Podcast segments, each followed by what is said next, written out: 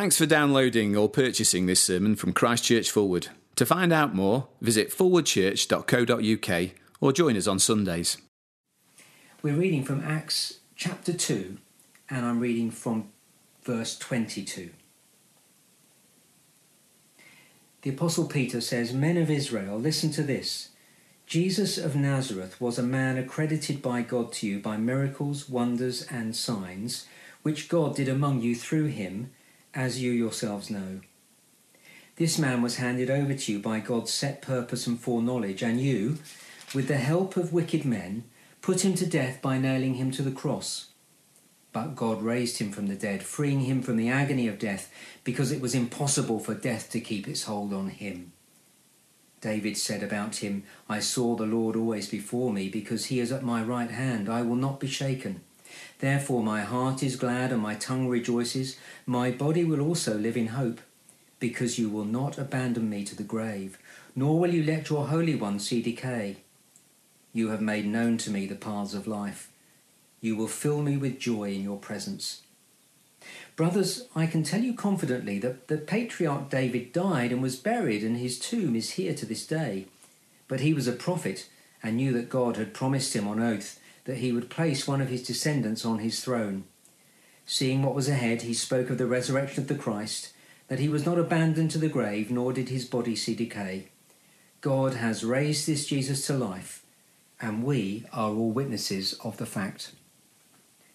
The year is 1975. I'm in the second year of secondary school. Today we'd call it year 8. And there I am, along with the rest of the year, in a long queue waiting to have my BCG injection. The BCG was an inoculation against the disease tuberculosis, a disease that attacked the lungs, a disease that was once responsible for one in eight of all deaths in the UK, and a disease that is still having a devastating impact today. Last year, it killed 1.5 million people worldwide. Not that I knew any of those statistics as I lined up as a 12 year old boy. So picture the scene. There we were the whole year, forming a queue along the school corridor waiting for the jab. Being at a W, Williams, I was almost at the end of the line. And so I saw another kid, uh, uh, one kid after another, going through the door marked nurse's office. One of the first to go in that door was a lad called Nigel Adcock. Uh, I need to tell you, I've changed the names to protect the characters involved in this story. Anyway, Nigel Adcock was one of the toughest boys in the year, so when he came out of the nurse's office, I had the fright of my life. This tough lad, this hard man of a 12 year old, someone who frightened all the other boys in the year, Nigel Adcock, as he walked out of the nurse's office, looked as white as a sheet. He staggered along the corridor, past all the other kids in the line, and then he started to run, making a beeline for the door to the playground, where he promptly threw up. And I thought to myself, if Nigel Adcock can't get into the, the door marked nurse's office and come out again without that happening to him, there is no hope for me. If that's what it did to Nigel Adcock, I am going to die in there. So I got more and more nervous as one kid after another went through that door. So as I waited, I decided to fix my eyes on another boy halfway up the line, a lad called Peter Harris. I could see Peter very easily because he was the tallest boy in the year. He stood head and shoulders above everybody else. But he wasn't only tall, he was incredibly skinny. He was so skinny, we used to say of Peter Harris that when he had a shower in the morning, he had to run around to get wet. He was so skinny that we used to tell Peter to turn sideways, to poke his tongue out, and then we'd tell him that he looked like a zip. Kids can be so cruel. If you're watching this, Peter, I'm sorry. Anyway, I figured that if Peter Harris, skinny Peter Harris, could go through the door marked nurse's office and come out again alive, then even I could survive it too. Now, look, Far more seriously, in these extraordinary days, many of us are perhaps more aware than ever before that we will all one day have to go through a door marked death. It's a door that even the toughest, most successful, most wealthy, and most self confident people have to go through. And the thought of going through that door and not coming out again is absolutely terrifying. The comedian and actor and film producer Woody Allen is well known for his quips about death. He famously said, I'm not afraid of death, I just don't want to be there when it happens. And on another occasion, he joked, I don't want to achieve immortality through my work, I want to achieve immortality through not dying.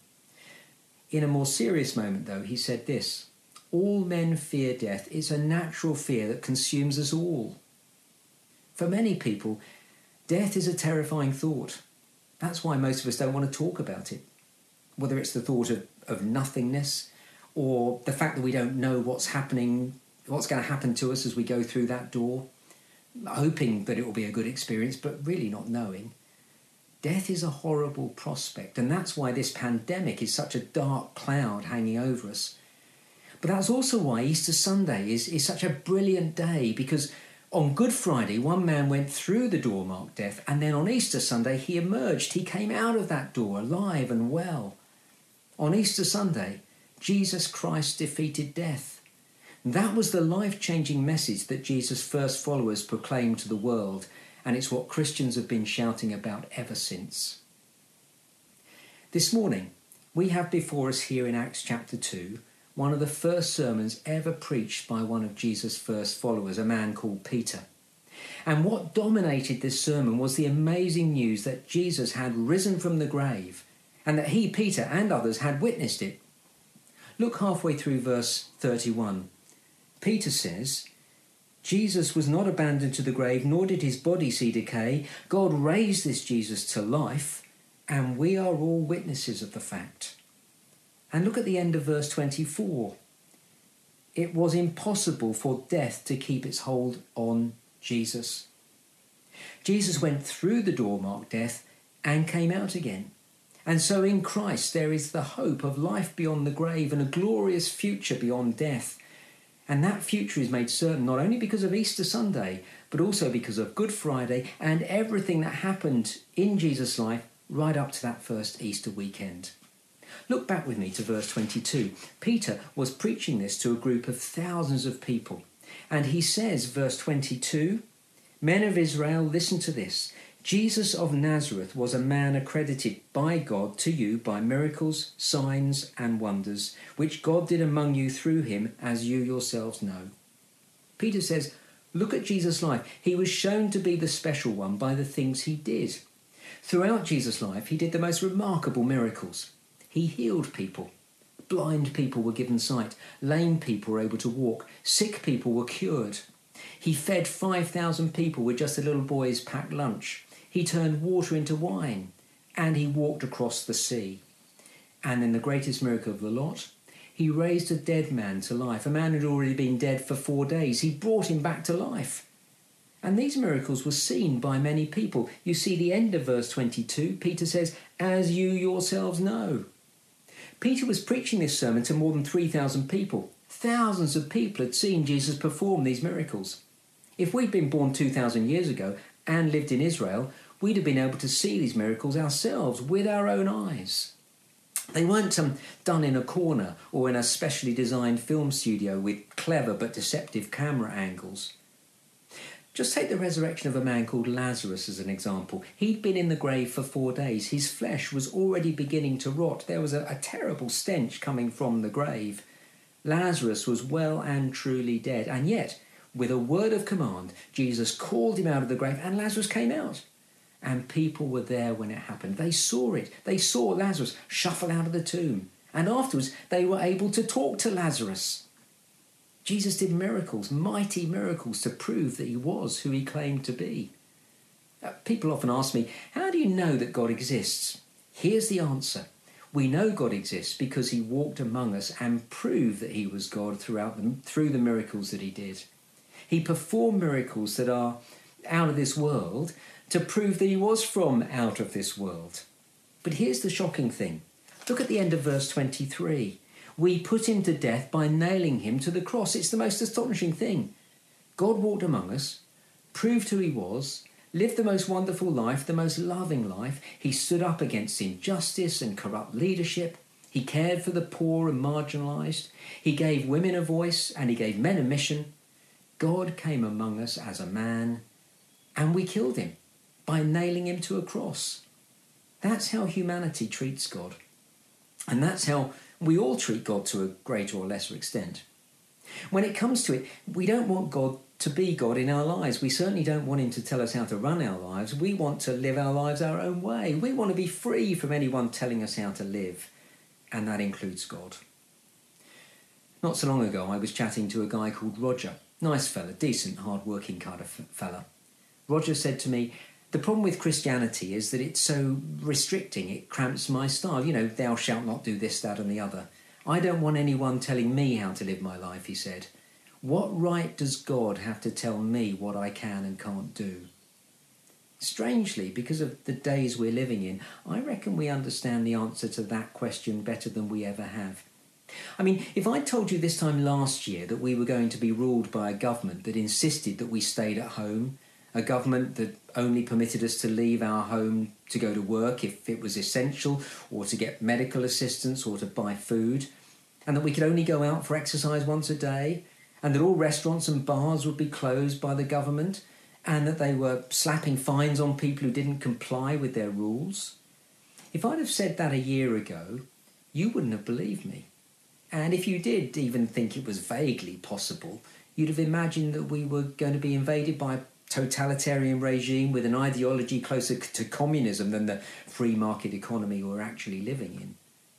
But now that it's happening, most decent citizens are not only complying with the government's restrictions, but actually agreeing with them. Most of us understand that these rules are for our good and for the good of the many, the good of the most vulnerable. We get it. Believe me, God is no different. When He tells us how to live and when He tells us what we can and cannot do, He always does it for our good because He's a loving God, a good God. He's for us and He's for the most vulnerable and downtrodden in society. But we don't like it. Like those who ignore the government's social distancing measures, we think we know best, or, or we just don't care what impact our actions might have on others. So, when God turned up, we got rid of him because we want to live our lives our own way. And on that first Good Friday, the human race did what we all do to God shut him up. But that's not the whole story of Good Friday. Listen to what else Peter says in verse 23. This man, Jesus, was handed over to you by God's set purpose and foreknowledge. There are two sides to the story of Jesus' death on a cross. One side is that God came among us, walked planet Earth, proved he's God by performing miracles, living the most beautiful life, and we exterminate him. but the other side of the story is that this was all part of God's plan for Jesus to die on a cross. The cross was God's way of reconciling mankind to himself. Because we don't want God in our lives, we deserve his punishment. At best, we ignore him, at worst, we kill him. That makes us God's enemies. God gives us every good thing we enjoy, and we don't want anything to do with Him. He gives us friends and food and fun and, and all manner of fantastic experiences. He gives us life itself, but we want nothing to do with Him. If we think about it, just at the most basic level of common decency, we all realise how appalling that is. Last Christmas, I was given some wonderful gifts, gifts that my family and friends had gone to great lengths to find, gifts that were just right for me, some that were not cheap. I don't need to tell you that if I took those gifts without even the slightest thank you, or worse, if I ignored the people who gave me those presents and wanted nothing to do with them for the rest of the year, well, you'd think I was a seriously selfish specimen of humanity. And you wouldn't be surprised if the givers of those gifts were really upset with me. Well, that's how we treat God all our lives. So is it any wonder that He's angry with us? And so to meet Him when we die will not be a good moment.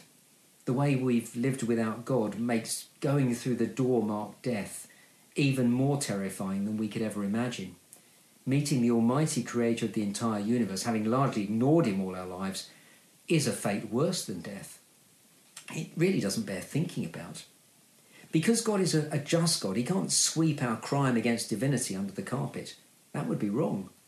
Uh, we don't like it when the justice system is corrupt, or when a jury is unable to convict a felon, or when a mistake is made by the prosecution and someone who is irrefutably guilty gets off on a technicality, or when a judge gets it all wrong by dishing out a lenient sentence. We don't like injustice.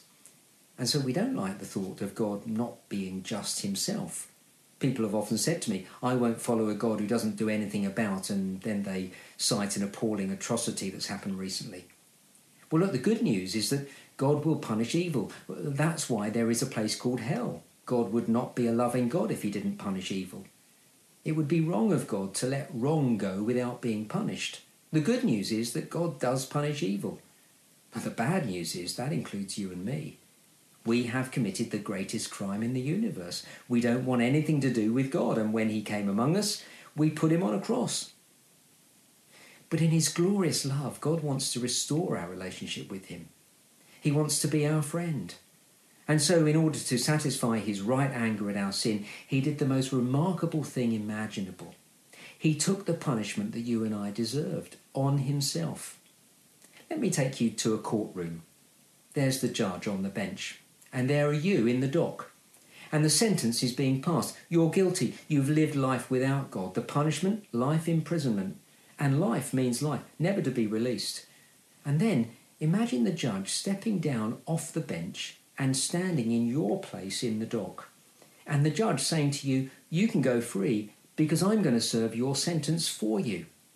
And then the prison guards cuff his hands and they lead him off to serve a sentence of life imprisonment, and you go free.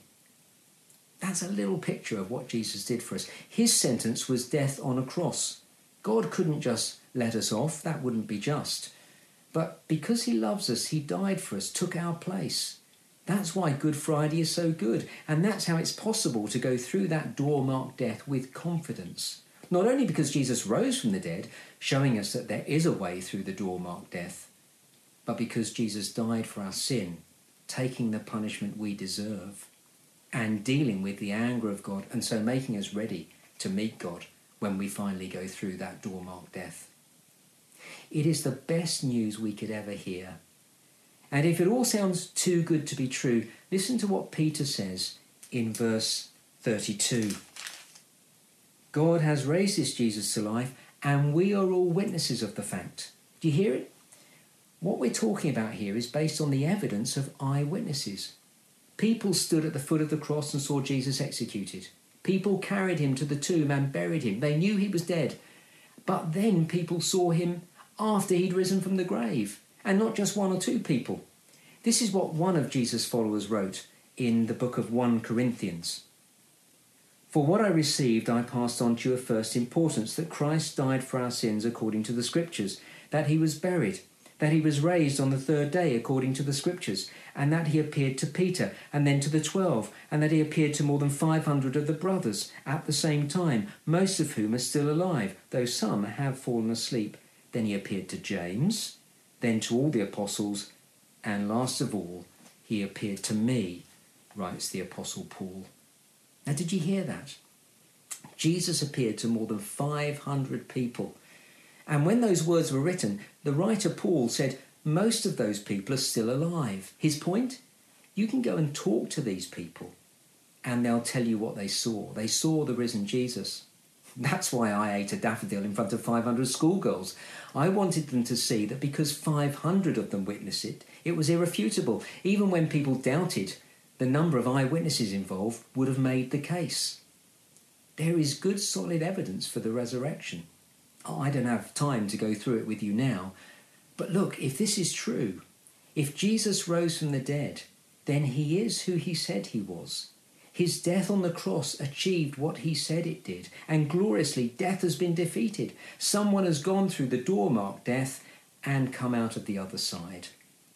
And so, if we connect ourselves to Jesus Christ, we too can face death and God with confidence and look forward to a wonderful future beyond the grave a future that is described in verse 28 as joy in God's presence.